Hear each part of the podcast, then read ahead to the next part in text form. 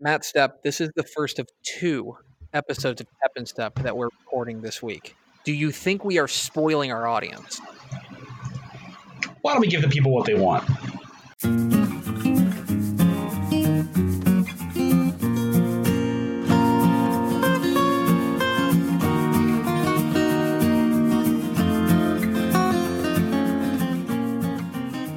Tep and Stepp, your premium Texas high school football podcast from your friends, your amigos at Dave Campbell's Texas Football and TexasFootball.com. I am the Tep, Greg Tepper. And I'm the Stepp, Matt Stepp. Thank you for being a Dave Campbell's Texas Football Insider. We love you very much.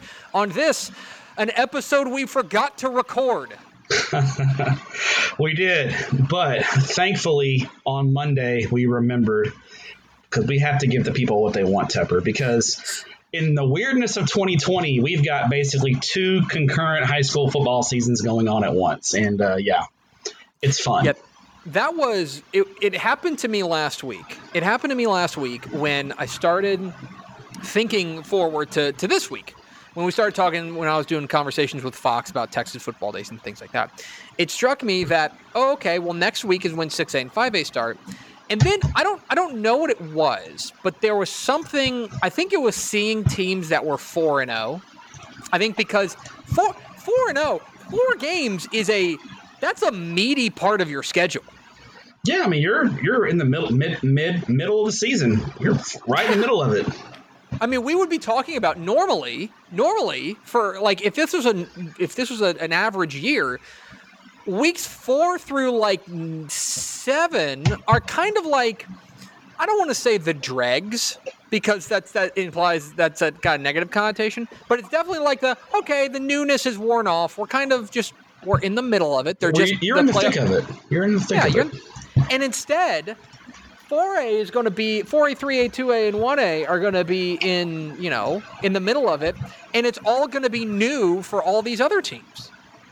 Yes, it's, it's going to be weird because you've got you've got some 4A belows that are moving into district play, um, which kind of helps with the dregs in the middle of the season because you know you have the newness of district play starting in games that count, but you've also got some that are still holding off and have a couple more non-district games to play, and then you've got the weirdness of the 4A team this week playing the 5A team this week, so you have the you know the team with four games under their belt playing a team playing their first game and just in extra weirdness. So it's just yeah. a it's a cacophony of uh, different different things going on right now in high school football, and it's a it's a little it's it's fun, but it's a it's a it's mentally taxing as well for people who are OCD like myself. Yeah, it is, and because in in many respects, what we're having to do is kind of like rewire our brain and like think extra about things that like you know normally it's just like okay it's week five so it's week five for everybody. There are going to be some districts that are going to be in district play others but it's like you know and, and even by the way it's, it's worth mentioning that even though 6a and 5a start this week not all 6a's and 5a's start. In fact like a good portion of teams still don't start this week Yes, especially in uh, clear, obviously the Rio Grande Valley. Um, they're not playing this week. I think most of San Antonio is kind of split. Where some, like San Antonio ISD, they're not playing yet. Um, I, I, most of the school, Dallas ISD is not playing this week. Um, Houston ISD, I don't believe is playing. I think they're scrimmaging this week, but they're not playing. So, um, and there's a few others, you know, like DeSoto and Southlake are scrimmaging this week, but they're not playing a real game. It's a scrimmage um, Lancaster and Cedar Hill. I know in the Metroplex. So there's a there's several just in the top 25 6A teams that are uh, not playing this week. Um, do you know? Lake, Lake Travis know, isn't playing. Uh, Spring yeah. Westfield, Judson. So there's a lot of big names that are still t- going to start next week. The other thing for me is there are going to be like there's there's going to be two more times where it feels weird. I've I can already see it coming down the pike, and that is, by the way, assuming that we make it through the, the, the season unscathed. That that works under this assumption. When we get to week twelve, that's going to be weird because that's when 4A and below are going to get into the playoffs, whereas it's just going to be what week eight for for the the big schools? Yeah, yeah. So scheduling for me is going to be weird because I'm like, do I pick a a playoff game or a regular season game? I mean, well, I mean, I'm gonna even though this is a five A six A preview show, I'm gonna pick the playoff game more than likely. Sure. So just a heads up. Well, and furthermore, the other thing, and then I'm sorry, there's two. There's two more after that that are going to be weird. Then I guess it'll be week 15. Week 15 is going to be weird because that's going to be regional finals for. That's going to be get this. That's going to be regional finals for 4A, 3A, 2A.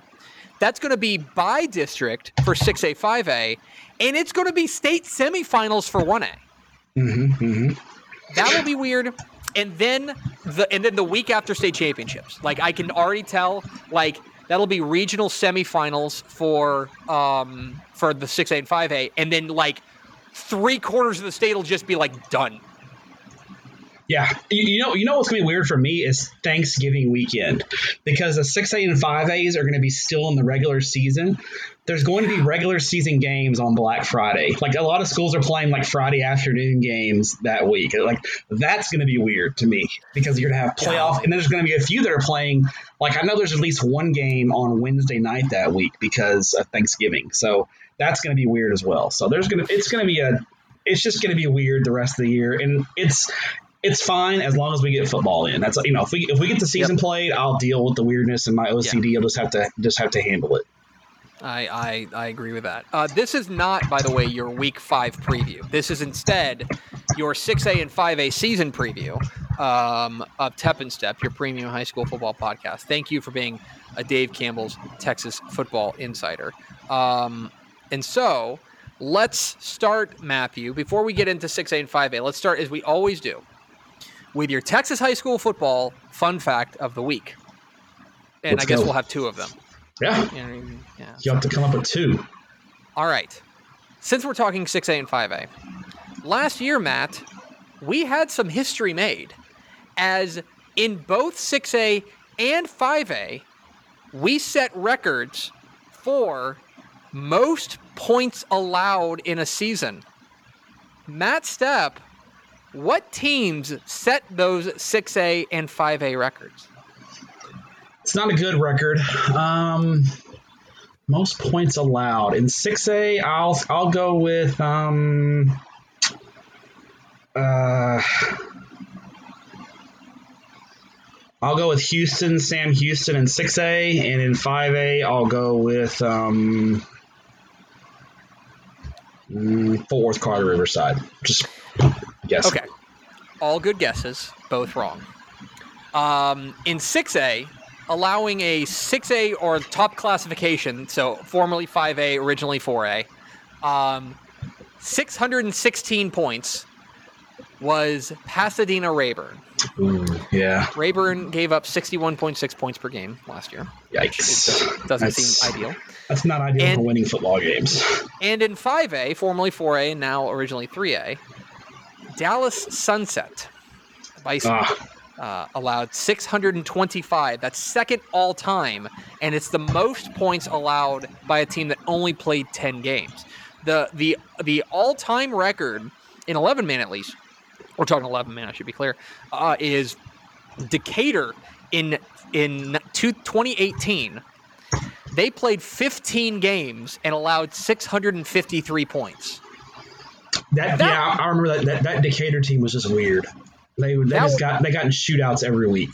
Yeah, every week it was like 66 to, to 60 uh, for them, but they just and and that was another example of a team that just got hot at the right time. That like because I want to say they went into the playoffs at like six and four or something like that, Yeah, uh huh. and then They- and then they just like run. started. And then they just started like outgunning people in the playoffs, and then they they ran all the way to the semifinals and came up short. So, in any case, there you are, your Texas high school football fun fact of the week. All right, it's time for our 6A and 5A preview edition. And like we've done in every uh, of each of the episodes that we've done previews for, we are going to go region by region. We're going to take a look at them. We're going to start with 6A, then we're going to do 5A Division 1 and 5A Division 2. We will start with 6A.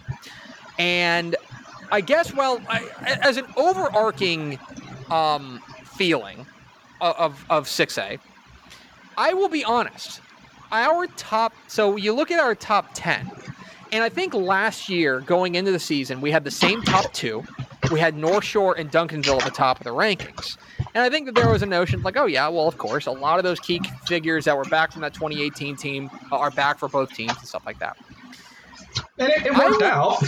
Oh yeah, I mean, look, I'm feeling pretty pretty good about it. But I'll be honest, we have North Shore and Duncanville at one and two. I am comfortable saying that I think that gap between those two and everyone else is significantly narrower than it was last year. Yes, absolutely. Um, I, I, that's the biggest thing about 6A for me. When you even look at the top 10, um, just take, taking the top 10 at a glance, everyone has questions. There, there is no surefire, sure bet this year. I feel like last year. Now, it turned out not to be quite the sure bet last year because injuries and players not being around um, kind of hurt North Shore and Duncanville. And when we got to the state championship game, North Shore and Duncanville, in, in a lot of ways, had you know survived to, to get there. Duncanville less um, because Ja'Quinden yeah. Jackson didn't get hurt until the you know the semifinal game was already already well in hand, but they were both wounded teams in a lot of ways when they got to the state title game. They weren't the the full strength juggernauts that we saw in that 2018 Classic. Well, there's this year they have a, they have a good good good amount of pieces back, but there's a lot of questions too. I mean, North Shore um, has got to find a running back. They've got questions on the defensive side of the ball in the front seven. Duncanville's front seven is really really good, and their defense as a whole is elite. But you know, Duncanville's got a lot of questions on the offensive side of the ball. Mm-hmm. losing Ja'Quinden Jackson. Um, they've got Roderick Daniels back still, but they've got other question marks. You know, both of them we feel like are talented enough where they'll be fine, but we haven't seen those guys produce uh, uh, at the varsity level with with uh, with a lot of expectations. So um, those are questions as well. Then you got Duncanville with the quarterback issue where Chris Parsons transferred in, another quarterback uh, from one of the private schools moved into Duncanville. But you know, I don't think anyone put putting the expectations of Ja'Quinden Jackson on the new quarterback, I think, is, a, is an unfair bar. So you've got that. Um, I think Westlake. If, if, you're looking at a team that has the fewest questions, it might be Austin Westlake. Yeah, you know, the defending 6A Division two champions probably have the fewest question marks of any of the real elite teams uh, coming back. But you know, I don't think their their road is anything uh, is a given as well because you know there's a chance that Katy goes Division two this year. Um, yep. Jud- Judson is going to be Division two this year, so uh, I think Westlake may have a tougher road this year just because of, of the teams that are being added to the Division two mix. So I think six A is intriguing because because of the questions because we don't have. I mean, last year it was Duncanville, North Shore in the field. Definitely yes. not the case this year. No, that's. I think that's the biggest. That's the best way to put it. Um, yeah, I mean, it's it's just it's a little bit. It's just it's just a much more wide open six A. Last year, it felt like, and especially the Division One bracket, it just felt like a march toward the inevitable. Like we're gonna get North Shore Duncanville. It's gonna happen again. This year, it's like, look, it would not it would not shock me if neither of them made it to the title game. Like it would not shock me if we had two completely different finalists. Now, to be clear, we are I, right now. If you're asking me what the six A Division One title game is going to be, I'm going to take North Shore versus Duncanville. Yeah, but I, I don't. Like, I'm not betting the house on year, it this year. I ain't betting right. The house last on year it. it was last year it felt like fait accompli. This year it does not feel that way. Yes. Um, so let's go region by region. We will start with region one, and part of the, you know, also part of the, the reason that that this is particularly interesting is who is not in region one. Duncanville has moved out of region one, um, and you know, I don't think necessarily teams like Allen are going to be sorry to see them go. Allen, Southlake, Carroll, you know, the teams that we project go to the Division One bracket. Um, but I will tell you that, like, with Allen and Carroll and you know, I guess Martin we project we project to go Region One. Um, for both, especially on the Division One side, I do not necessarily think that there is like you could talk me into any. Uh, uh, uh, you could talk me into and out of pretty much any of these teams that we have projected to go Division One to come out of to come out of Region One. Yeah, I think you listed the top. To me, that's my top four: is, Southlake, Allen, Martin. Um, well, actually, those are the top three um, when you when you take Division One. I. I think the real question is going to be who's that fourth team. You know, who's mm-hmm. Who kind of ma- makes that run as, as as the fourth team to potentially challenge. You know, Euless Trinity has had yep. some runs where they've been good, but they've also had some runs where they've they've struggled a little bit. You know, does the does the door open up for a, you know a different team? You know, somebody like a, a Flower Mound or or does one of the Plano schools uh, get back going again. Um, I think that's the real question in, in Division One, Region One is is you've got your big three. Who's that fourth fourth team? Is it a team from West Texas? You know, does Midland Lee or Odessa Permian um, make a deep run? Last year, Midland Lee didn't make the Midland Lee was kind of that fourth team. They made the mm-hmm. regional semis before losing to uh, Southlake Carroll. Uh, do the do the Rebels uh, make a deep run again? So I think that's the big question in, in, on the Division One side of the bracket. On the Division Two side, on the other side, it does feel like there's probably a team to beat in Denton Guyer. Of course, uh, uh, made it you know made it to a title game last year. Um, came up just short. Uh, in, you know, in large part because their quarterback goes out. Not not entirely. I mean, give a lot of credit to Westlake, but yeah. Um, uh, but well, I would have liked to know, have seen. I would have liked to have seen Eli Stowers play yes. a full four quarters and just to see how the game turns out. Westlake probably wins because Westlake was really really good, but I think it would have been a much better, much better game. Clearly. Well, by the way, if if you want to talk about teams that nobody's nobody here is rooting for the games to be delayed or or pushed back, but like if you're talking about teams that probably benefited most from from the fact that we are starting six eight five eight a month later, I mean that gives Eli Stowers an extra month to rehab. Like yeah, you know, and yeah, and, this, and, this is yeah because Stowers, all the all the reports were towards the uh, end of the off season was that Stowers was probably going to start back in district, but with the season delayed, I mean, there's a good chance Stowers is starting the season opener this week. Yeah, I mean you know? it's, it's great, but you know that's not to say that they're they're without questions. I mean there there's a coaching change, right? You know Rodney Webb is, yeah. is coming in. You never know how that how that's going to go. He's a great coach, but you know it's anytime there's a coaching change, it's going to be different. It's a different system. It, you know Webb, you know didn't didn't Guyer really ran a very power scheme. You know, they, they were very much a line up. They were they were they, they were in the spread, but they tried to outpower you.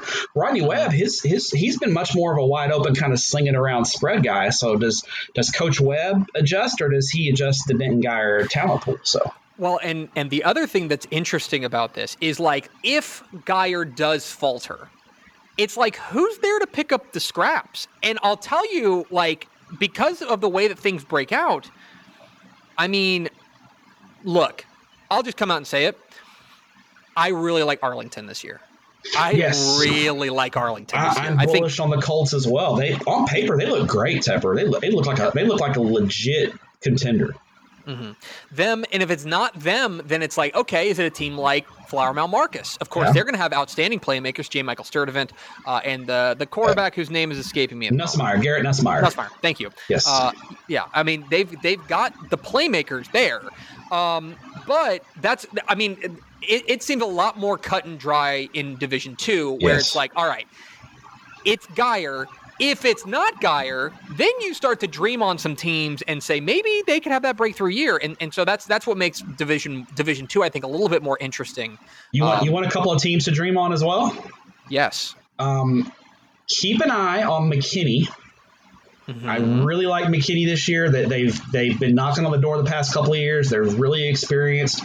I think McKinney, if they can improve on the defensive side of the ball, I think McKinney's got a chance to make some noise in Region One. And keep an eye out west on San Angelo Central, moving back into the little little Southwest Conference and being a Division Two school more than likely. I think San Angelo Central. Brent Davis really likes the team that he has coming back. I think San Angelo Central is poised uh, to do a little damage as well. So and, and by the, dream on the interesting thing for me about McKinney, because I agree with you. I think McKinney, you know, this is what third year under Coach uh, Shavers. Yes. Third third year under Coach Shavers. year three. Here's the question: Can they make the playoffs? Because they're in the same district as Guyer, Allen, Prosper, who we haven't mentioned yet, and then it maybe and it's probably going to be just like a battle royale for like between them and Denton Braswell um, to yes. get in. It's like if that is one of those situations where because that district is so deep, it's like McKinney is one of those teams that if they get in, they're super dangerous, but getting in is not a guarantee. No, I mean that's a 17 district, and there's six. Per, you know, Little Elm's going to struggle, but other than that, I mean, I mean, you, you can see you can, you can make a case for Braswell, you can make a case for Boyd um, to to get those, you know, that last spot. There's one of those teams is not going to get in, and they're going to be disappointed. So let's now move on to Region Two, where Region Two is. we do the regional picks beforehand, oh, or we, do we can do it at the end? We'll do them at the end. Okay. Um, Yeah, we'll do them at the end. So, region region two, um, it it seems kind of D one top heavy, um, and especially look. There's going to be a lot of ink spilled about District 11 6A because of just what it is, the weirdness. Now, did they decide to do zones? I haven't. Yes. I, you'll have to forgive me. I've slept So-. So here's the weirdness of 11.6a. 11.6a is doing zones, um, and the they're gonna the, the plan is to play their three zone games first, and in the zone playoff, and their playoff spots are going to be locked in after the zone playoff in the fourth week of district.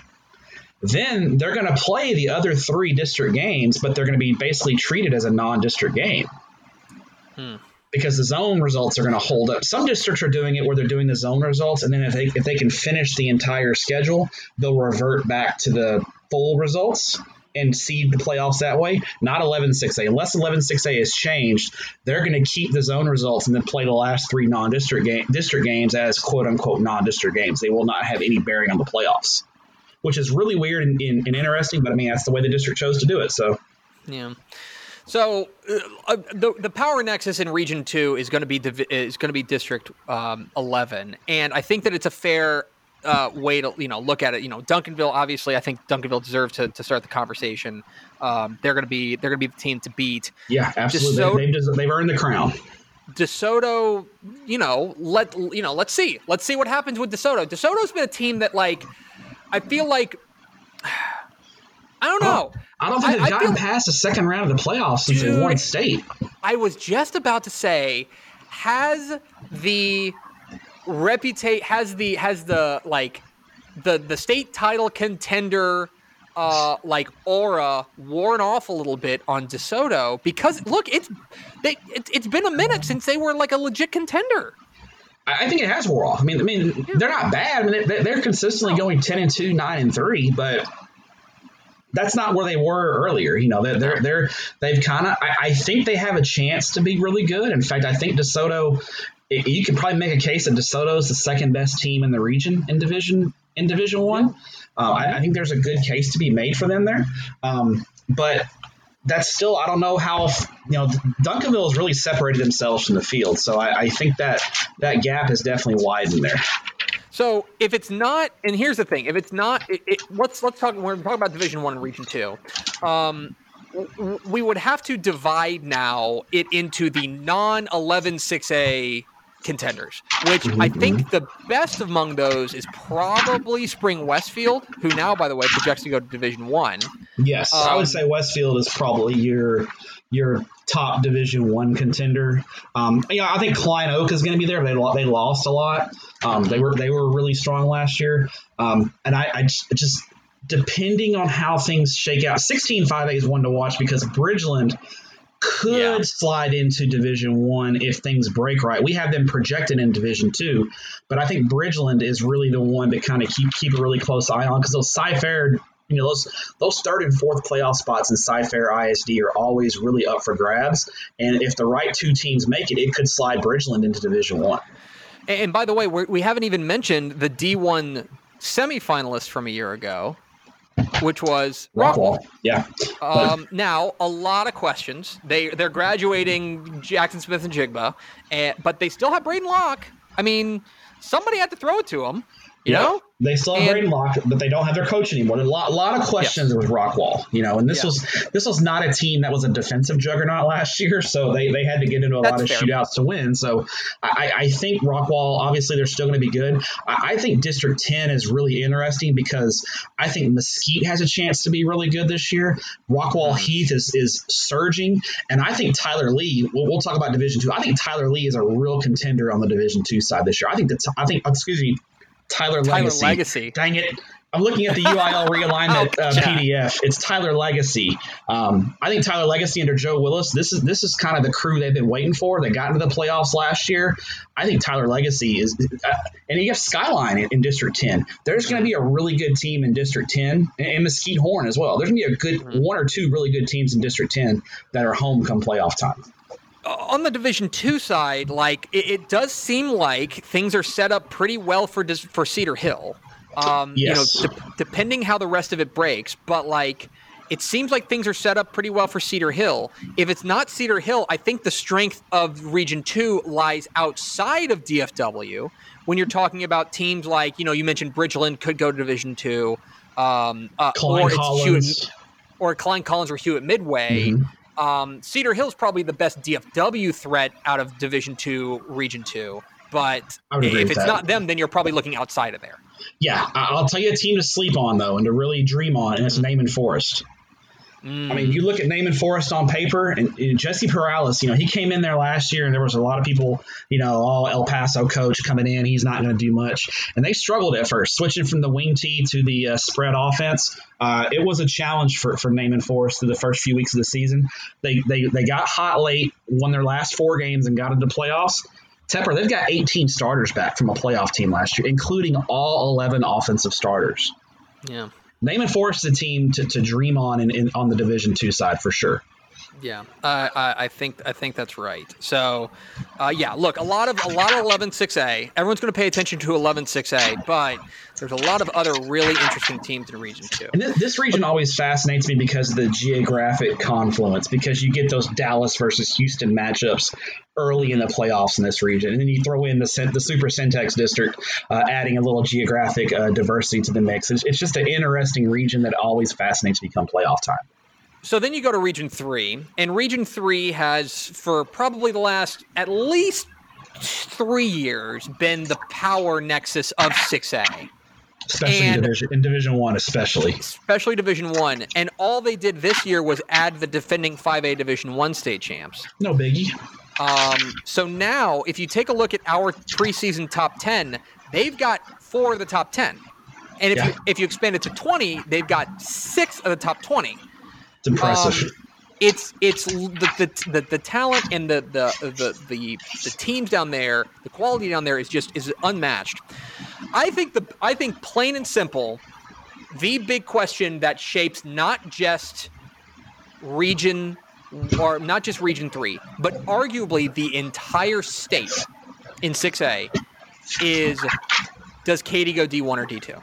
Yep, that's exactly right because you know, you look at Katy, and they are the third biggest school in their district. So Tompkins and Seven Lakes are larger than Katy.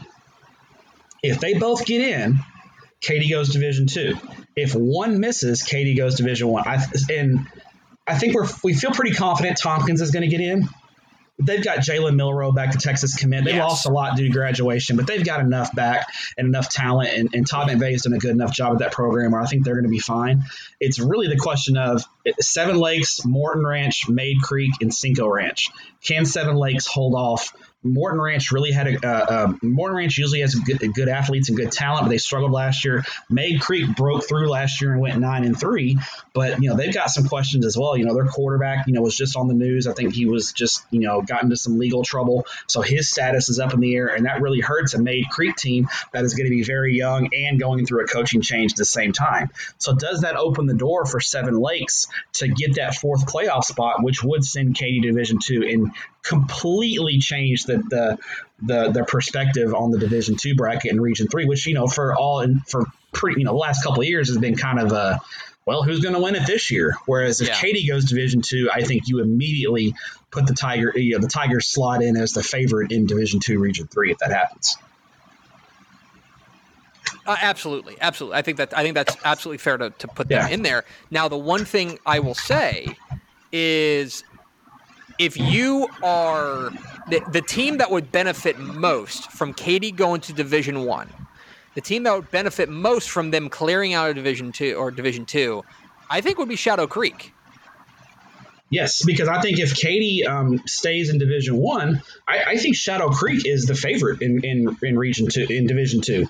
Um, yep. When you look at the, some of the teams that, that are projected to go to the Division Two route, I think Shadow Creek um, is the favorite. I mean, we could easily see a Katy Shadow Creek regional final if they're both in Division Two. But you know, the Sharks, you know, moving up to six A is not going to be an issue for them, and, and and they've got enough talent, enough playmakers where they're going to be fine. And they're not scheduling light, Tepper. I mean, they're opening the season with North Shore and Bridgeland. Um, yeah. So they're going to be battle tested when they head into their district, District 23 6A, which which I project them as as, a, as the favorite to win the win the district, despite having Pearland and Pearland Dawson as Strake Jesuit in there. Yeah, I, I, think that that's fair. You know, on, on the Division One side, uh, you know, North Shore looms, yes. and North Shore is going to be, you know, North Shore is interesting, and, and I'm we're going to talk about this. I'm sure we will talk about this on tomorrow's podcast, but um, I really want to see what they do in their opener against Shadow Creek because this is a team, and we talked about other teams like this, where they have the stars back. Okay, they have the dudes back, Demetrius Davis, and they're getting Shadrach Banks back. By the way, yeah. I mean, uh, remember, who, they, they, they, only had Shadrach Banks for like five games last year. He's yeah. back. Um, He's back. Their receivers but, are going to be a problem because yo, you got Charles sure. King and Shadrach Banks. I mean, Charles King took over as the number one receiver last year, and Banks was hurt. Now you've got both of those guys back. For sure. But here's the thing: what I'm very interested in is that like they have the stars, but the nuts and bolts of this team are getting remade. They're Pretty getting much. kind of kind of built up. The offensive line's got to be redone. Uh, a lot of that defensive front seven has got to be redone. Um, it's going to be really, really interesting to see that. They're not like the bone of like they're not. We mentioned off the top. They're not the locked and loaded. Gotta it, like they're the team to beat in six A Division One uh, this year. That said, you know they start the year. They're the two times defending champs. They've got arguably the best player in the state, Demetrius Davis. They deserve to be in that conversation. If it's not them, though, you know, again, uh, put, putting aside Katy for a moment, we've spent a lot of time on them. Um, is it a team like Atascocita? They have a lot of rebuilding to do a lot. They got they, do. they got hammered by graduation. But if it's not them, may I interest you? May I interest you in Cy-Fair because I like Cy-Fair a lot. Cy-Fair always just kind of lurks. You know, they they they they got the Division two state title a couple of years ago, but you know, the last couple of years, you know, you look at Cy-Fair in 2018, they get to the regional final and play North Shore tougher than anyone else before the Duncanville. I mean, they, they played North Shore tougher than Katy that year because I was at that game, and and they they went toe to toe for four quarters. Now North Shore pulled away and won by I think 17 or 14, but it was a competitive game. And then last year they go 11 and one and, and lose to Katy in the area around the playoffs and are in a really good competitive game. Um, they've got a new coach in Jeff Miller, but I, I don't think there's going to be a ton that changes uh, in Bobcat Land. I think Cy-Fair is going to do what Cy-Fair does, and they've got L.J. Johnson back, and and when they have a bell cow running back, Cy-Fair is a handful for a lot of teams. Hundred percent. And then the other thing is that then you go into the depth of Division One, and that's always been the thing we've talked about. And I know you could probably play back our six A preview from last year and hear about, oh, look, Katy Tompkins is going to be a problem. Jalen Milroe is a superstar. Dickinson always just a chore. Playing Dickinson sucks. Like I yeah. feel like playing Dickinson just is no fun they're they're always in the mix. They're they're, and they're yeah. always they're always good enough to where you you're like, dang it, I gotta play these guys. They're they're they're they're, they're always just kind of in the mix. And then if there's a team that's kind of like right on that periphery that I'm into, would be would be Ridgepoint, be Fort Bend Ridgepoint. Yeah. Um, uh, uh, they they bring back a ton from last year's offense. Got to rebuild that defense, but a team certainly like if if it's not again, this is working under the assumption that it's not North Shore. But if it's not North Shore, maybe it's a team like Ridgepoint. Yeah. I mean, I, I think if it's not North, you, you got to give the nod to Atascocita as the kind of the next level. But I think after Atascocita and Cy-Fair, you've got this real heavy group of teams where you can just pick pick a team, and if they get hot, they'll, they'll be a problem to deal with come playoff time. Okay. All right, let's now matriculate to Region 4, where Region 4 uh, has a familiar trio at the top in some order uh, in Westlake, Lake Travis, and Judson. Mm-hmm. Um, we will start. I guess we'll kind of start on the Division Two side because I think that's actually the more interesting side. Um, you've got Westlake, the defending state champs. You kind of mentioned that they are a lot more of kind of a known commodity. Um, uh, they they will have a new quarterback in um in, in it sounds like it's gonna be Cade Klubnik. Yeah, because they, they, they, I mean Westlake. You think about it, they played three quarterbacks pretty consistently most of the year last year. Well, now two of those guys are gone, and Klubnik, the sophomore last year, now kind of he's the guy that's left, and he's gonna he, he, it's his job. Uh, and then, you know, the the chief challenger, at least from the outset in Division Two, would almost certainly be Converse Judson. But yes. Converse Judson is in just such a weird spot because they they were they were going into the season thinking they were going to have two powerhouse transfers in in Jordan mm-hmm. Battles out of San Antonio Brandeis uh, and then uh, uh, uh Butler. Is that right? LJ, LJ, Butler. LJ Butler, yeah, LJ Butler. That's right. There's two. You mentioned LJ Johnson, and I was like, man, do I just have those wrong? But yes, it's LJ Butler. There's two LJ, two outstanding running backs named LJ. Um, both of those guys were then ruled ineligible at Judson, and so now it's like, well, like I still like them. I still think like defense yeah. going to be pretty good. Yeah, yeah they, they, they, they, they lost a couple other kids to Cornerstone. I mean, it's been tough. It's been a tough offseason for Judson. You know, just with the two kids transferring out, two kids transferring in, neither and they aren't eligible. So now they, they're they're minus four if you look at it.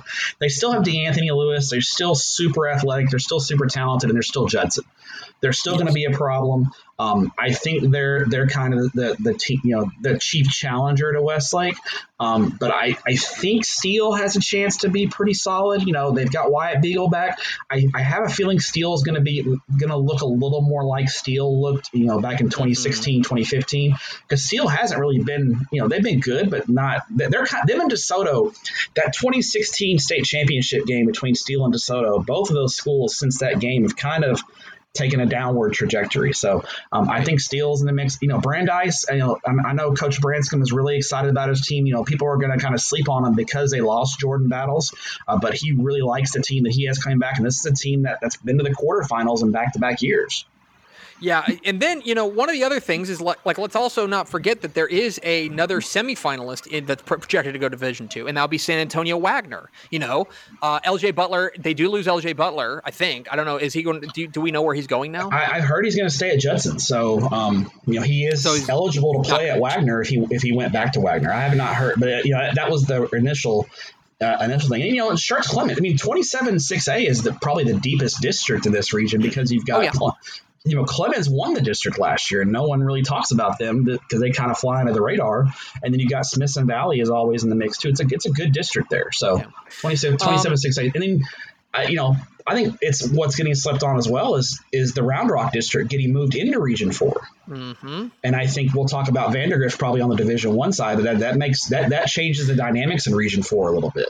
Yeah, because because then let's matriculate to to region to region or division one rather, where look, it, it I think a lot of people are just going to look at Lake Travis and be like, okay, it's Lake Travis, but I'm not so sure. First of all, Steele could go Division One. Um, Steele Steele could go Division One, which would certainly throw a wrench into things. But then mm-hmm. also, I think that you know you mentioned District 25 them moving into like it's, it's just a small thing but like last year lake travis and westlake was the district 25 this year they're district 26 to make room for another austin area district that adds in a lot of really quality at, at the very least quality depth but mm-hmm. I think a couple contenders like Vandegrift, like uh, you know, I, I, think I think there's really high hopes for Cedar Park Vista Ridge this year. Um, and and you mentioned like Round Rock. Round Rock was a team that that I think maybe didn't live up to its paper last year, but but brings back a solid core. Yeah, the Round Rock schools always there's always one that's usually stout. You know, it's been Cedar Ridge, it's been Stony Point. Round Rock had a year a couple of years ago uh, where they were really good. It's all, they're always one of those Round Rock schools is always in the mix. And then you throw in a, a, a the mystery guest in Hutto moving up from Class 5A. You know, Bradley Plant squad I think is going to be a team that's going to have to be dealt with in District 25 as well because they add some quality depth to this district. Yeah, I think so. And, if I may throw in one other kind of sleeper, and I don't know if you can call them a sleeper considering they went all the way to what the regional semifinals last year, uh, but Harlan, San Antonio Harlan. Yeah, moving um, up from 5A as well. Moving up from 5A. They were 12 and um, 1 last year. Exactly. Um, I don't necessarily. I think the best team in the valley is probably Vela. Edinburg Vela. Um, yeah, there's just so many questions just because of what's gone on uh, yeah. with the COVID situation in the valley. You know, it looks like they're, you know, we, we may even, you know, I mean, there's rumblings now. La Joya ISD is reconsidering their decision to cancel fall sports and maybe having a vote later this week to bring fall sports back. Um, so, but this, there's so much unknown down there. It's, it's just going to be, we're going to need a few weeks of actual games being played to, I think, really get a feel for the situation down in District districts 30, 31, and 32. 30, 30 is not a valley district, it's, it's Laredo district, but they're kind of in a similar boat with just the COVID situation down there. So it'll be interesting uh, to see uh, kind of what happens when they actually start playing games. Because I, I, think they're jumping right into district games. I don't think they're going to play any non district games. Yeah. Yeah, uh, it's it's it's going to be wild. And just it'll just know, be just- good to see them playing football. It, it, it's going to be Absolutely. great for me for those communities to see scores from Harlingen and Edinburg and PSJA and Laredo uh, come through on Friday night and see those guys back playing football again. That for, for them to play football, I think is a win. Agreed. Okay, so uh, let's get your region picks uh, for each of them, and I'm going to ask you to go Division One and Division Two. All right. so it's an added degree of difficulty. Uh, go ahead and uh, we'll just start with let's just say Division One. Let's start with Division One. Uh, region one, I'm going to go South Lake Carroll. Uh, region two, Duncanville. Region three, uh, North Shore, and region four, Lake Travis. I'm going real chalky there. Um, do I need to go Division two or get my get my semifinal and title picks? Go and give you go and give me your semifinal and final picks. Uh, I'm going to take. Um, I'm going to go a little bit of an upset. I'm going to go North Shore over South Lake in a state title game. I think South Lake gets Duncanville this year. Uh, I think Quinn Ewers is the truth, and I think South Lake by by the state semifinals, their young players will have grown up a little bit. South Lake. Uh, but they fall to North Shore in the state title game, and North Shore wins their third straight state championship. Dude, it's so wild that we haven't even like mentioned Allen. You know what I mean? like it just, you know, it's just kind of yeah, it's it's Allen's just kind. They're they're good, but they're a little bit. I don't want to say an afterthought, but they're they're under the radar a little bit.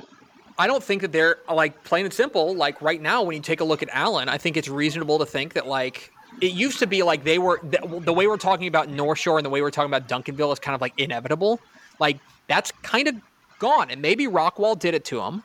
Um, or maybe it was a combination of D- Duncanville and, and Rockwall. I also think the other thing, I have some pretty big questions about Allen's defense this year. Yeah, yeah. I Um, mean, I mean, Duncanville in the semifinals in 2018, that was really Duncanville's coming out party. That was a really good competitive game that Allen just lost. But last year, I feel like losing the second round of the playoffs, you know. I don't want to say Jaxon Smith-Njigba pulled Allen's pants down, but because it was a one point game and Rockwall needed a two point conversion late to win. But losing in the second round of the playoffs just well, that'll kind of do it to you. Yeah, I think so. I'm going to go, I think, exactly like you did. I'm going to go with South Lake Carroll. I'm going to go with Duncanville. I'm going to go with uh, North Shore. And I'm going to go with Lake Travis. I am going to go with. Yeah, I'll just go Duncanville North Shore Volume Three, and I think I think North Shore does it again. I'm going to go with North Shore three Pete, um, Okay. at least right now here on September 21st. Okay, now Division Two. So in my picks in six A, they're, they're, they're, I made my picks, but I did it like two months ago, so I'm changing it up a little bit because I have more information now. Uh, in Region One, uh, Division Two, I'm going to go with Guyer. Um, I think they get past Arlington. Uh, region Two, I'm going to go with Cedar Hill, but keep an eye on Bridgeland for sure. Uh, region Three, I'm taking Katy. I had Katy in Division One in my my preseason picks, but with some of the information that's come through about Mayde Creek, uh, I think Seven Lakes gets into the playoffs. I'm going to go Katy in Region Three, and uh, I'm going to go Westlake in Region Four. Um, for my state title pick, I'm going to go Katy over Denton Guyer to win the state championship. Dude, I hate agreeing with you. Like say something I don't disagree with. Um, because I'm I, I'm pretty much the exact same. I like Guyer out of Region One. They seem like kind of the obvious pick. I will go with Cedar Hill in Region Two, but I am. I think people are sleeping a little bit on Klein Collins, and it would not be a surprise if Klein Mhm. Collins got in there. So I'm gonna go, but I am gonna go with Cedar Hill. I agree with you, and I've been on the Katy to Division Two bandwagon since You from the have jump. you were on it since realignment. You've been on that Yes. bandwagon since since February. Now they've, you know, they're they're going to be without a couple of key players, but I do think that I think Katy gets it done. They get out of Region Three, and then I'm going to go with Westlake in Region Four, and I am going to go with. I think Denton Guyer. No, you know what? I'm going to go with. I'm going to go. Remember when Katy and Cedar Hill would meet in the playoff uh, title game every year? Three years in a row. That Let's was run fun. it back. Okay, I'm going to go with. Cedar Cedar Hill and Katy, and I'm going to take Katy over Cedar Hill. That's what I'm going to do right here on, on, on September 21st. Okay. On to 5A and to 5A Division 1. Um, where look, it's it's kind of the it's the comings and goings, right? Like the defending state champs are gone. Um, in in in uh, Shadow Creek, they move Mhm. up, um, but they are replaced by, I think, a really, really stout group of newcomers, be they dropping down or moving up, that make 5A Division 1 perhaps more, I don't want to say more robust, but like, It's fun. to me. It's real fun because you've it's, got you know region one, two, and three. It's it's kind of there's a lot of loaded teams, and you got you've got region four, which I think let's just get weird in region four. Let's get real yes. weird. So I'm here for it. I totally agree, and that's that's what makes this, I think, really interesting. Is that Division One, like I, it will it will be kind of easy and perhaps fun to look at Division One and be like, oh, okay, well, of course, it's like the team that came within a play of winning the title uh, last year is back largely largely intact. Um, so why wouldn't you go with Denton Ryan? And and I think you're well within your rights to say, yeah, for sure, I'm going to go with Denton Ryan to, to get back to a title game and to finish it off. But I also think that whereas I think I think the road got more treacherous for them. Be oh, absolutely. Within, their, and, their and district think, is tough. Well, and particularly, dude, the fact that they moved. Correct me if I'm wrong, but they moved from re, they moved from Region One to Region Two. Correct. Right? Yeah. I mean, in, yeah. in, Region One, let's just be honest. Denton Ryan in Region One wasn't fair the past four no. years. They no. just ran roughshod through Region One. So uh, the teams out west are celebrating Denton Ryan's departure, and the teams in, to the east are just like, okay, one more tough team. We're used to all these tough teams being in our region. No big deal. So it just adds to it. Yeah. So I'm, I'm really interested in this. So let's start going re- region by region. We will start with the aforementioned region one, which now just has like a vacuum. Yes. Like it, it's like, okay, who's going to step up? But I do think that there's two teams both joining 5A Division One from different directions that probably take the early pole position. And that would be either Red Oak or Amarillo Tascosa. Yeah, I, I, think those are the two teams to keep an eye on the most. Red, Red Oak's got the buzz right now. Um, they broke through last year, went 11 and 2, um, lost to Aledo in the third round of the playoffs, but they've got a ton back. They're moving up, they've got confidence, and I think moving into Region 1 is going to help them a lot. Tascosa just kind of does what Tascosa does. Now, they're going to be athletic, they're going to be talented, but they don't have Joseph Plunk anymore running running that option offense. I think they're still going to move the football, and they're going to be a pain to, to prep for. But you know, losing Joseph Plunk, I think, really is going to be an, a, a, question mark for Tascosa because he was such a. I mean, he led he led them to six playoff wins in two years. He led them to the state semifinals as a junior, and yeah. they got to the third round of the playoffs last year. So um, I think losing him is going to be a, a, big blow for Tascosa, but the, the Rebels are still good enough in the trenches and, and athletic enough to, to, to, really be a matchup matchup problem for teams out west. But the, there's some decent. Region one is deeper than than it was last year. Last yes. year was Denton Ryan in the field. I think Tascosa and Red Oak are the teams to beat, but you've got teams lurking like Mansfield Summit dropping down from mm-hmm. 6A after making the playoffs. I think Azle's going to be really strong. Abilene Cooper is going to be strong. I think Lubbock Coronado with their quarterback Sawyer Roberts Robertson's going to be strong. So I think you've got some much better depth. And I think what you're going to see is you're going to have more competitive later round playoff matchups than last year when it was pretty much like who's playing Denton Ryan? Okay, they're losing by 30. Yes, that's entirely true. And and that's like it opens the door for a team like Colleyville Heritage, which is going through a coaching change, but has a lot of talent back from last year's mm-hmm. team. Mm-hmm. Um, and a team that, you know, if you believe in teams getting hot at the right time, they were a team that got hot at the right time. Um, same thing goes with do I hear some love for Amarillo? Um, I think the yeah. Sandies have a good chance, especially. I think that offense might hum, man. Yes. I think that offense. they're ready. Really to, they're ready to, and they're ready to explode, and they're not scared of Tascosa. They've beaten Tascosa the last couple of years. They that, that's a rivalry game. They don't fear Tascosa at all, and they know how. They're one team that plays Tascosa every year, so they know how to defend that offense. Yeah. Um, you know, elsewhere, I, I think you're right. I think that the overall, because there's not that big looming threat of like somebody's going to have to take down uh, Godzilla in, in Denton Ryan. Um, now that they're gone, it's like it's a lot more wide open and it's going to be a lot more competitive, which also is going to make Region Two more competitive. So let's talk about perhaps the most ridiculous region of all time. It's um, pretty crazy. In our rankings, in our rankings, five of the top five are in Region 2. I'm going to say that again. five insane. of the top five. One, two, three, four, five. Ryan, Lone Star, Longview, Highland Park, Lancaster. And by the way, if you expand that to 16, eight of the top 16 are in are in the are in crazy. Region 2. It's just crazy. It is ridiculous. And and look, it it all like there's there's really there, there's two districts that everyone's going to pay attention to, right? Region uh, District Five, that's the mm-hmm. Ryan Lone Star. I'd even lump Independence in there. I think. Oh yeah, Independence is, really is my sleeper. Watch out for yeah. Independence, folks. Keep an eye on them. Um, between them and then di- Region or District Seven, which is going to be Longview, Highland Park, uh, Tyler, and then McKinney North. Mm-hmm. Um, those would be the teams that, that are going to be in there. But you've also got kind of sprinkled in there just for funsies, just to have fun. Mm-hmm. You're going to sprinkle in Lancaster, which might have their best team in, in years. You're going to sprinkle in Lufkin just for funsies. You're going to sprinkle in you're going to sprinkle in College Station just for funsies. Mm-hmm. Region 2 is so absurd. Like it Can I get some love for New Caney? They were 10 and 1 last year. Dude, yeah.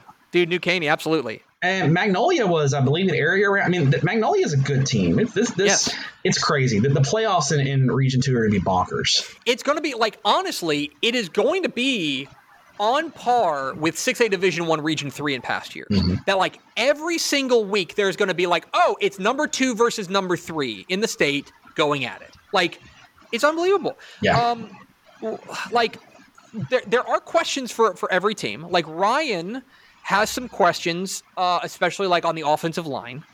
Um, and depth. Loans, a lot of you know Brian, the, the, you know Ryan, that, it, that, a lot of their their big studs go both ways. They play both sides of the ball, yes. so, so they cannot afford injuries because they they lose one guy, it's potentially like losing two.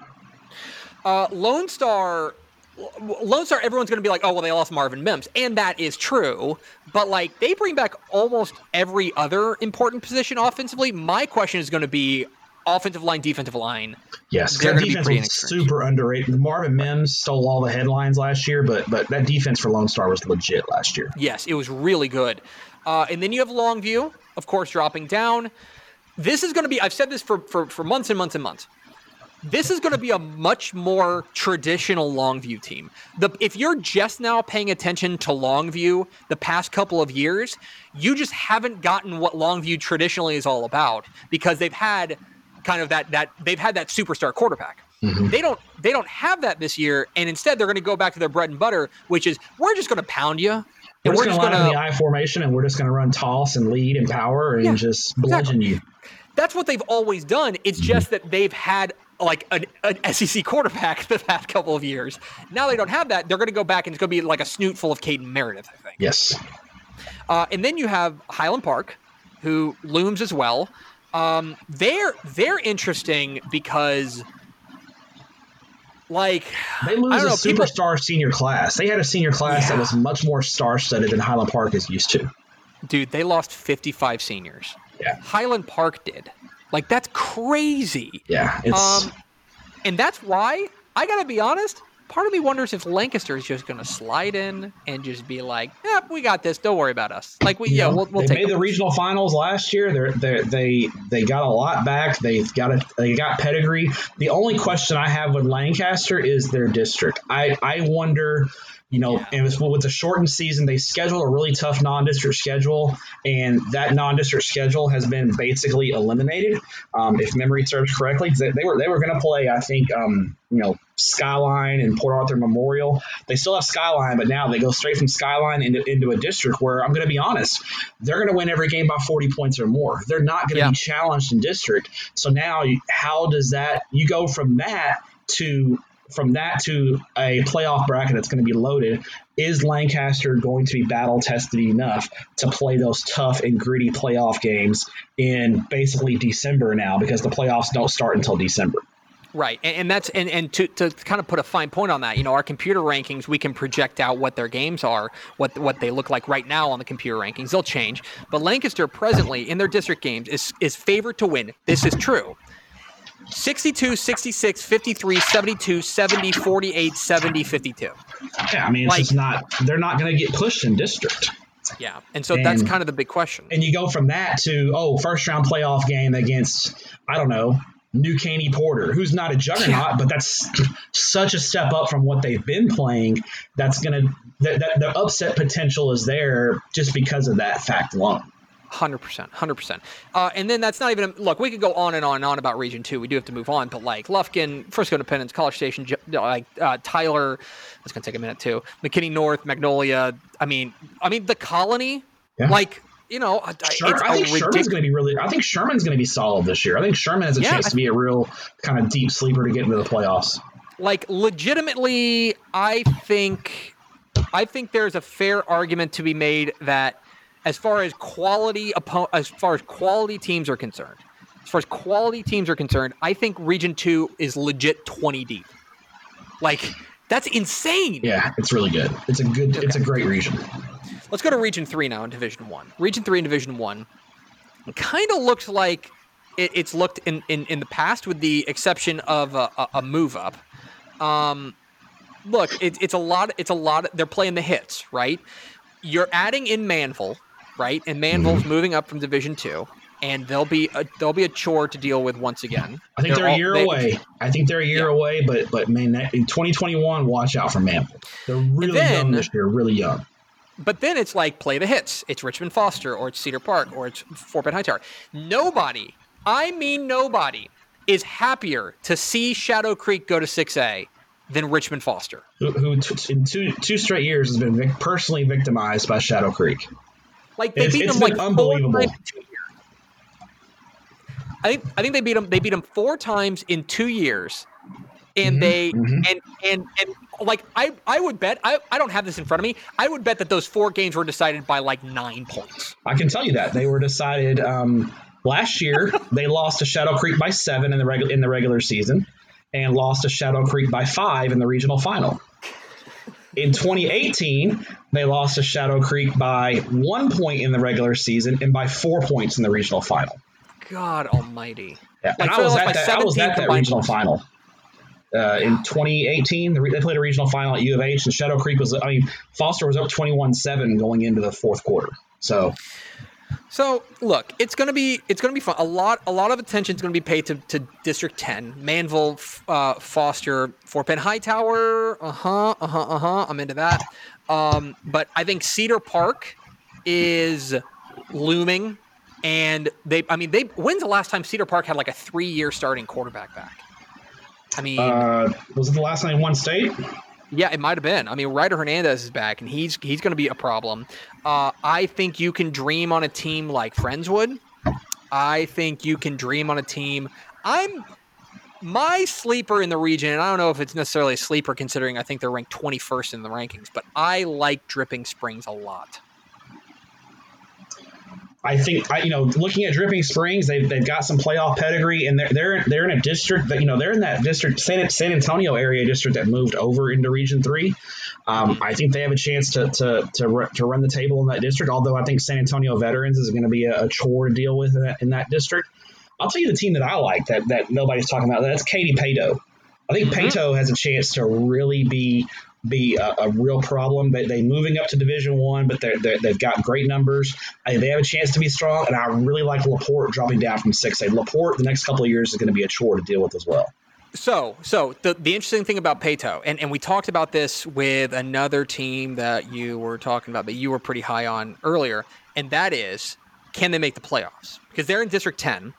And so they're going to be in there with Manvel, Foster, Highland Park, and Angleton, right? They got to beat one of those to get in the mm-hmm. playoffs, and that's not going to be fun. Like if if they get in, they're a problem. But like they they might be. They also could be one of those teams. It's like best team not making the playoffs. Um, yeah, so that's, that's, not that is not a, uh, a, a title you want. You don't want to have no, that title. You don't want that. Um, yeah. So I am. I mean. I mean. Heck. I mean. Last year that was Angleton. Angleton was like the best team that didn't make the playoffs. You know. Mm-hmm. So all right. So Region Three is is interesting. Yeah, it depends on like, does Manvel show up a year early? If Manvel shows up a year early, it's like okay, they're a problem this year, and then a big problem next year. Um, For sure. If they show up early, basically. Um, all right. Let's move to Region Four, which again, probably a little bit more of the like the clearing out process. The fact that uh, San Antonio Wagner is gone means that it's just a lot more wide open in Region 4 that, you know, I don't want to say it's a three horse race because I think there's other teams that could be in it. But I look at Flour Bluff, Corpus Christi Vets, and then maybe like Weslaco East as like the teams to beat here. I, I agree. I, I, think you know, 13 uh, 5A Division One and San Antonio ISD. Those teams have traditionally struggled. I don't see any of them um, being a real threat come playoff time. You know, in 14, I, I think Southside has a chance to be a, a, a, little bit of a sleeper. If you're looking for kind of a sleeper off the radar team, I might go with Southside.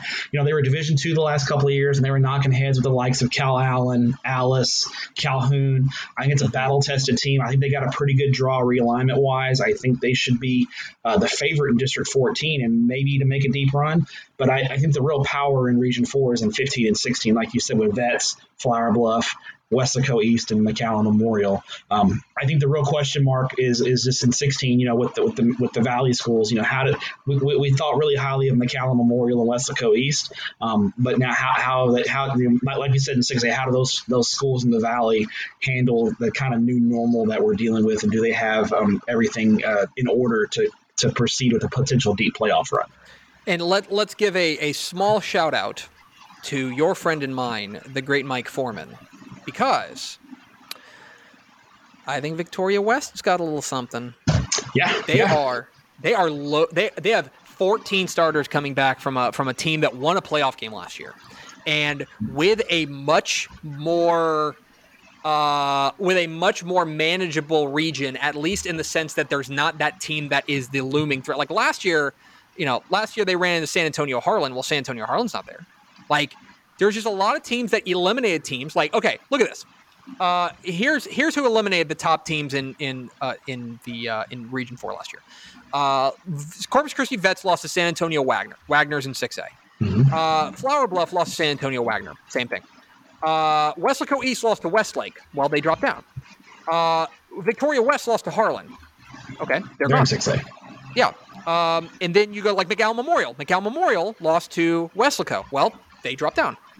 Uh, and then you go to uh, San Antonio Southside. San Antonio Southside lost to Sharyland Pioneer. Okay, they uh, you know Southside moved up. Like all of these teams, like the team that got them last year, they won't have to run into it, which is just going to make for like a whole new landscape. Yes, it's. I mean, I, there there is the potential for an all Rio Grande Valley regional final, and unfortunately, I don't know if, if attendance restrictions would be lifted by then. But could you imagine if we had no attendance restrictions, the crowd that would we might have to fly, we might have to, we might have to fly down for we'd have to fly down for a McAllen Memorial Weslaco East regional final in the Valley. You talk about bananas. It would be it would be, it would be something. It would be an, an event. All right, so let's do your regional picks here, uh, region by region, and then who you got winning. All right, region one, I'm going with Red Oak. Region two, I'm going to go with Denton Ryan. Region three, I am taking Richmond Foster. Uh, and region four, I'm going to go. Uh, give me Weslaco East. Let me get weird. I love it. And uh, state championship, I've got Denton Ryan over Richmond Foster. Okay. I agree with most of that. I'm going to go with Red Oak in Region 1. I'm going to go with Ryan in Region 2, although Lancaster is interesting to me. Um, I'm going to go with Cedar Park in Region 3.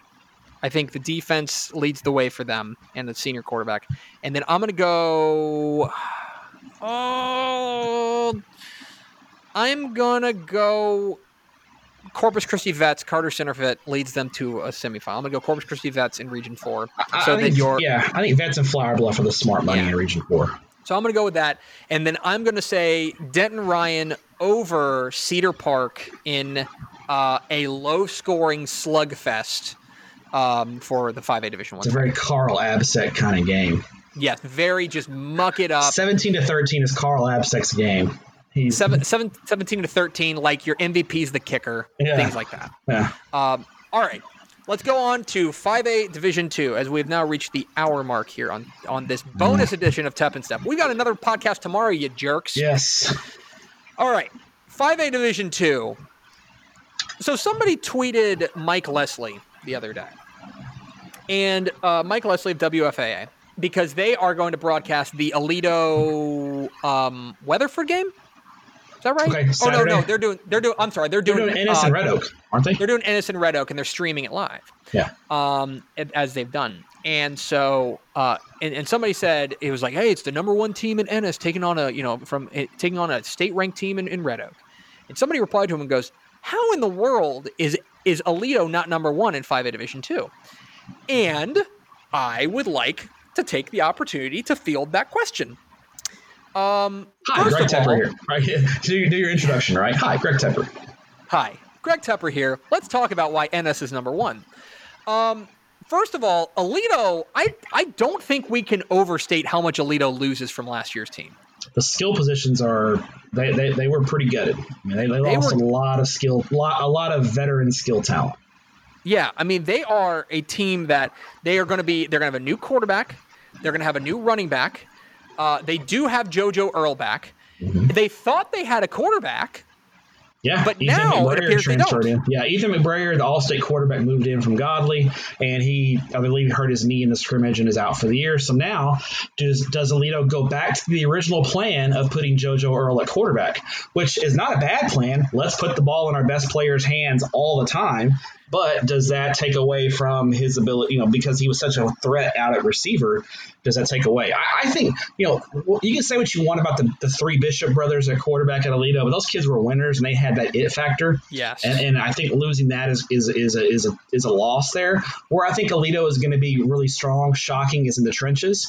Um, I I think Aledo that that's going to be where, where their bread is buttered this year. They're not going to have that that wow skill talent like they've had in the past. Now that being said, they still have two kids committed to LSU and JoJo Earl, the receiver or quarterback, and Brian Allen, the safety. And I think you could see Brian Allen play some more offense this year because he was a quarterback at Southwest um, his freshman year. So that could be a possibility as well.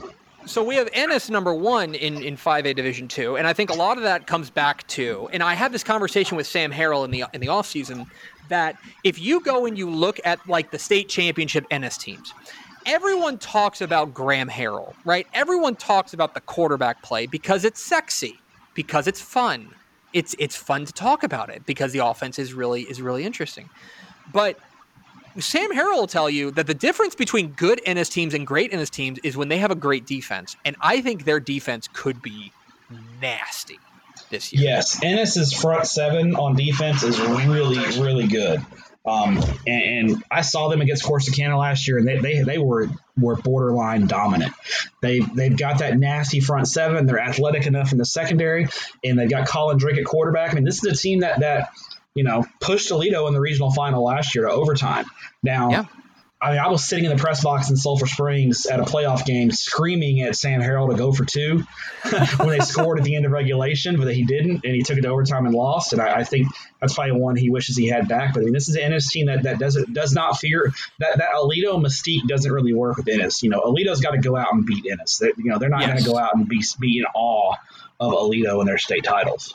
But so Ennis and Aledo both reside in Region 2. But the one thing I think is pretty interesting is that I think, at least for regions 1 through 3, we'll talk about Region 4 in a bit. I think that from a statewide perspective, there's pretty good regional balance. Um, at least at the top, that like there's not one region that's like overwhelmingly better than like all the others. No. Um, I think that I think that I think you've got some like there's really quality teams in every region. Uh, we'll get to region four in a moment, but like region one through three, it's like there's like two or three or four really really good teams that could make a run, and and you and would not surprise you to see at AT and T. Yeah, you know, I think we start in Region One, and I think you've got you know two teams that stand above the rest, and that's the same two teams that have done it the last two years, and that's Lubbock Cooper and Wichita Falls Rider. And Yeah. you know, Lubbock Cooper, I mean, they you know, you talk to folks from Lubbock Cooper, and you know, that Aledo game, that that that they they pushed Aledo really tough, and and and you know they got they got the, the wrong end of a bad call in that state semifinal game at Abilene Christian, no question about it. They lose a lot of talent. They lose those two running backs. The one uh, uh, Isaiah Johnson who's at North Texas now, and they, they lost the other the other kid. Um, but they their quarterbacks back. They're still really big and physical up front. They've got that linebacker Kobe McKenzie, and they've got that winning pedigree. Lubbock Cooper is going to be a problem, and I think Wichita Falls Rider. This is the year that Mark Bindle's squad has been waiting on. They are loaded. And Dude, they, they- went to the semifinals two years ago, quarterfinals last year. This is a Rider team that, that is loaded for bear right now. Like on paper, on paper, Rider is Rider has 18 starters back. They had they they lo- they graduated 11 lettermen. They bring back 44. Mm-hmm. Like they This- are absolutely like if they now I, I will say this. I think the depth for Rider is not great. Uh, they've got to keep their frontline guys healthy. Yeah, If they stay healthy, like they're going to be trouble. It's- They're going to be a problem. past that, I do think there's a drop off. Yeah, Um, to probably I feel Grapevine. what about Wichita Falls? Yeah, I, I, I think Grapevine gets the edge just because of dropping down from Division One and having played against the likes of Denton Ryan and and, and, and Colleyville. I think Ryan. I think the drop to Division Two is really going to help Grapevine. Um, I think you know Wichita Falls, Canyon, Randall. Um, you know, if you want to get weird, let's go El Paso, Burgess, or Canutillo out west. Um, I think Parkland is going to take a step back this year. But you know, but so I think I think I don't think Parkland's the clear best team in El Paso 5A D2 this year. I think it's a lot more parity out in the Sun City this year.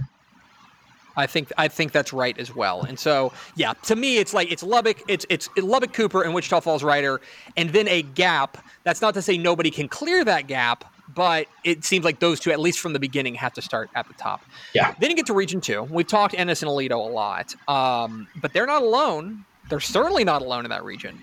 I No. I know you are. Go ahead, get out your little Mansfield Timberview uh, pennant and think- convince me that this is the year for them. uh, you know, dropping down from Division two, Division one to Division two. They're super athletic. They've got a bunch of playmakers. They're, they're, they're as talented as anyone. It's just a matter of them putting it together. Um, Yeah. I, I, I like James Brown. I, I think he's done a heck of a job there at Timberview. I think it's just a matter of Timberview getting that confidence in winning a game or even being competitive in a game against a team like Aledo that I think would, would do them a lot of good. Um, yes. I think, you know, you look at D- District Seven. I think it, it's now or never for Denison. I mean, if Denison's going to get get, you know, Mhm. Denison's gone thirteen and seven. They've won seven and six games the last two years and missed the playoffs. Um, they've actually beaten Frisco the last two years, and Frisco's made some good runs the last two years, and Denison's beat them in district. But Denison's problem is they've fallen on the wrong side of tiebreakers against Lovejoy. I think it's now or never for Denison and Jadrian Price and that really good senior class they have. Um, I think they have a chance to be pretty good. Obviously, we talked about uh, Ennis and District Eight. I think Corsicana is going to be solid, and, and you know if you're looking for a real deep sleeper, watch out for North Forney this year. I think North Forney is a shot to be really, really special. Yeah, I think they're I think they're going to be solid as well. Um, I'm interested to see what Mesquite Poteet does as a drop down um, from from division from Division One. I'm interested in them. Uh, I have not hid my love for what Jeff Harbert's done at Frisco. Um, just like a small tweak, man, of just like we're going to throw the ball more. Like we're still going to be who we are, but we're just going to throw the ball more. And then they're just like their offense just zoom crazy, and they're Chase really yeah. Ch- Chase Lowry special. You know, we haven't even talked about Sock. You know, Yeah. I think I think if Sock Sock if if if they can clean the, the offense struggled last year, if they can clean that offense up a little bit, I know they made some changes on the on, on the offensive coaching staff and with their philosophy. If they can get that offense going, that their defense is good enough to play with anybody in this region, and that's including Aledo. Now, let's be clear. Uh, whereas we have, and, and so, and, and we have, I, I- I mentioned this off the top, but like that we have Ennis number one, we have Aledo number two. If you want to put Aledo number one and Ennis number two, that is entirely reasonable. I think that is, I mean, that's, yeah, that's totally fine. I don't think, I don't think there's much daylight between Ennis and Aledo. Um, you know, we give Aledo, we give Ennis the edge because I think they've got some, some, some, uh, some advantages in some key spots. But like, make no mistake. I mean, Aledo. Look, Aledo's a nine-time state champion. Like they, Yeah. they are. Nobody is counting out Aledo. If you Just want to save give your them the chance advantage, go. You know, you're you're you, you won't catch any arguments from us. Totally reasonable. Certainly not. Certainly not. And then, of course, I must shout out my mom's alma mater. Let's go, Kimball. you go. Um, shout out Kimball. Okay, let's go to Region Three, where a lot of your a lot of what you think of Region Three comes down to what you like. If you think Fort Bend Marshall is like gonna is gonna be able to, to to do it again because the thing like take Fort Bend Marshall and what we were talking about earlier with like North Shore and with a few of those other teams where they have the superstars but the nuts and bolts are gone.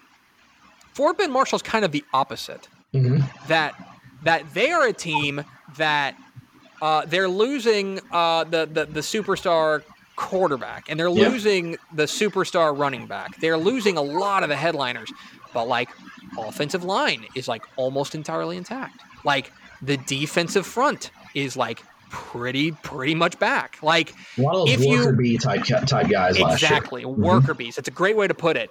Um, were- do you think that they are uh, they are, uh, uh, are were they the Devonna Chan show and the Malik Hornsby show, or is this a team that's going to be able to rebuild rebuild? It's too too you know too strong of a term, but like a team that's going to be able to put it all together with those worker bees without those like queen bees to use the the terrible analogy. you know, I, I they're going to be really good. And this James Williams has done such a good job with that program that that, that they're not going to take a, a big step back. But I think they do take a step back this year. I think that opens the door in Region Three. I, I don't see Fort Bend Marshall being quite the juggernaut they they have been the last two years. But the thing about it is the two teams that have pushed them the most the last two years. Well, three the three teams. Manvel has gone to Division One. hmm A&M Consolidated lost everybody as well, and Huntsville lost a really good senior class as well. So those Yep. those three are not. I think this opens the door for Texarkana, Texas High dropping down from Division One. Yeah, Texas you're high High, man. I'm very high on Jerry Stanford's squad. I think they've got what it takes. And, you know, they scrimmaged Longview last week, and I know it ended in a fight, and I know it was just a scrimmage. But the past couple of years, they've just gotten bludgeoned by Longview. And I talked to Hayden Henry the Longview News Journal, and he goes, dude, Texas High looked good. He was like, they. They were the better team in a lot of sequences against Longview. He's like, he goes, they're going to be a problem this year. Um, so I, I'm very high on Texas High, and, and I, I'm, I'm high on Barbers Hill. I think Barbers Hill has a chance to be really good this year as well. Yeah, I mean, talk about like talk about a like a coaching. Uh, like you've got a, a great class of coaches here with James Williams at, at Marshall. You've got Lee Fedora at uh, at A&M Consolidated, and then you've got uh, Tom Westerberg at Barbers Hill. I mean, it is really, really not to mention you know Coach Southern at, at Huntsville. Um, uh, who's at Marshall now? Uh, Jake Riedel. Jake Riedel, I'm Yeah. really he's a guy who's on our 40 under 40. Um, you know, uh, Jerry Prieto at, at, Crosby. It's a really, really, and then Jerry Stanford, of course, too. It's a really good coaching class. Uh, yeah, A&M Consolidated is interesting because they're a team that like they they tick all the boxes of like they've been really good recently, and like they've got a couple of of, of like key spots, and like I think they're the favorite in their district and things like that. But like they lose a lot of those key Yeah. components from last year's squad. They were a team that at the skill spots was just so loaded that you know I felt like you know they they, they could have they, they gave Fort Fort Bend Marshall all they wanted in the uh, in that playoff game last year. So they just lost a lot of production. And so I do think it's it's a lot more wide open that like, you know, yeah, Fort Bend Marshall, of course, has been to the title game the past couple of years and they deserve your respect. But at the same time, if they slip, it's not like there's a guaranteed here's the next team up. Like I think you you're right. Like Texas High starts the year 20th in our rankings, but like if they win the region, it will not surprise me. Or like uh, look, what about Crosby? I know last year was not up to their standards, but like a third year under Jerry Prieto, second year, Uh, this is year two. The, the Year last two. year their standards, but they got better as the year went along. They- They, improved every week. And and the coaches we did the coaches poll on this too and, and a lot of the coaches are like watch out for them. They think they're going to be good. I would also throw in and i know that their record last year was not very good but i think Nederland's going to be a lot better this year. And i think they have a chance to, to get stronger uh, this year. So there's a look at region three. Let's move on to region four and this is the mystery box. Yeah. welcome to welcome to the mystery box in region four because it's like uh, like you could talk me into let me look at this. I'm, I'm going through our, our regional rankings and i'm trying to find the first team that you couldn't talk me into them winning the region. I think it's the ninth ranked team we have. You have the top eight teams there that if you were to be like hey by the way like if you're like i'm from the future leander glenn wins, wins region four i'm like okay that checks out. You know what i mean? Yeah, yeah. like now, I do think there's two, three, four, five at the top that are probably a little bit more bunched together. They are in some order: Boerne Champion, Last year's Liberty- champion. yes, Liberty Hill, who's moving up from region from 4A Division One, Brenham, who was a very quiet 10-win team last year, um, Kerrville Tivy, also a very quiet 10-win team last year, and then our new Valley darling. hmm Sharyland Pioneer with your leader and mine, Eddie Lee Marburger. Yeah, our, our special boy. Our very special Rio Grande Valley boy. Yes, yes.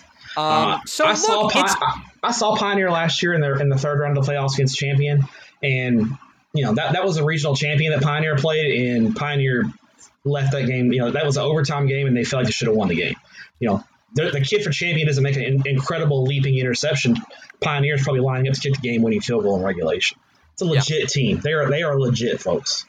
Yeah, and so look, it's it's kind of like it's like what do you value? Like what do you value? Like if you if you if you're like okay let's go with the team that won the region last year well that's easy. That's that's Boerne champion. Like dust your hands off you're good. They're not by all means like they they are they got kind of wiped out on the skill position spots. So they are not a known come on. their quarterback i think is playing baseball at tcu now and he was a really special football player yeah. as well. Liberty hill is moving up which is always tough but they're moving up with nine starters on offense of a team that you and I were on this podcast talking about. Like, man, you screwed up, let them in the playoffs mm-hmm. because they just like they they they are they they got better as the season went on. And the T is the devil. Yeah. The slot T is the devil. Brenham is in that mix too. I think their defense has a chance to be really good. I think Kerrville Tivy has a chance to put it all together. And then of course there's there's Pioneer. And if it's not any of them, then it's like okay, Georgetown Eastview was a pretty good team last year. Mm-hmm. Leander Glenn was a pretty good team last year. Um, Mission Vets has has history of making deep runs, although I and think they're dropping they, and they're dropping down. Yeah, and they're dropping down. Although they lose uh, AJ Gonzaki, right? No, he, he, he transferred back. The, the, he's he, back at Veterans. Of course, yeah. See, yes. this has been the weirdest year. 2020. So, look, Region Four is the mystery box. It is. It's it's you, you, you hit it perfectly, Tepper. There, there's about eight, eight, eight or nine teams. You know, I think I think eight teams that could win this region, and and and you'd have a hard time getting me to think otherwise. So I, I think this is just one of those regions where come come playoff time, we're going to be like, who? And we're just going to yeah. be like, well, they won the region. So let's now go to your regional picks, Matthew Stepp. All right, Region One. I'm going to go with Wichita Falls Rider. Region two. Uh, give me Ennis. I'm going to take Ennis. Oh. I'm going to take Ennis. Uh, region three, give me Texas High. And in Region four, I'm going to go with Brenham. Okay. Uh, I think Brenham's athleticism is the difference in Region four. Um, and for the state title, uh, give me Ennis over Texas High. Okay. It's certainly not chalky. I'm going to go Lubbock Cooper out of Region 1. Okay. Yeah, I'm going to go with Ennis in Region 2, although where would they meet? They would meet in the regional final, Ennis mm-hmm. and Lido. And mm-hmm. that's just, that's going to be just a I mean that's to me that if you want to say that's a state title game, I get it. Uh, I'll take Ennis right now here on September 21st. Uh, I'm going to go with Barbers Hill out of Region 3. Okay, weird. Tom okay, I like it. Region 4. Let's get weirder. Screw it. Eddie Lee Marburger leads Sharyland Pioneer to a state semifinal. I love it. I love Let's it. Let's go. So, in a state championship game, that means you're going to have a semifinal of Barbers Hill versus Sharyland Pioneer, hey, which I am. Let me tell you, here for. I would I would give Pioneer a puncher's chance in that semifinal. Heck yeah! I would give them Heck a yeah. puncher's chance in that semifinal. That's not, and that's not. I know we stay in the Rio Grande Valley and we get some some hell for it, but I'm serious. I would give Shot Pioneer a puncher's yeah. chance in the semifinal they, against Barbers Hill. They got that guy. They got that dude. Yep. Mm-hmm. Um, and in a title game, I'm going to go with Ennis over Barbers Hill in a title game. So there's my uh, regional picks. And so now, Matthew, that wraps up our one hour, 20 something minute 6A5A preview. And guess what? We're, We're going to do another podcast. We're doing another podcast tomorrow. Right. So there you go. There is your 6A and 5A preview, you heathens. Um, thanks for being a Dave Campbell's Texas Football Insider. We love you very much. Uh, tell tell people to uh, to subscribe so that our death is not in vain. Correct. Um, and uh, Stepp, thanks for your courage. We'll do this again tomorrow. Thank you. See you next week. by next week, I mean tomorrow on Tep and Stepp.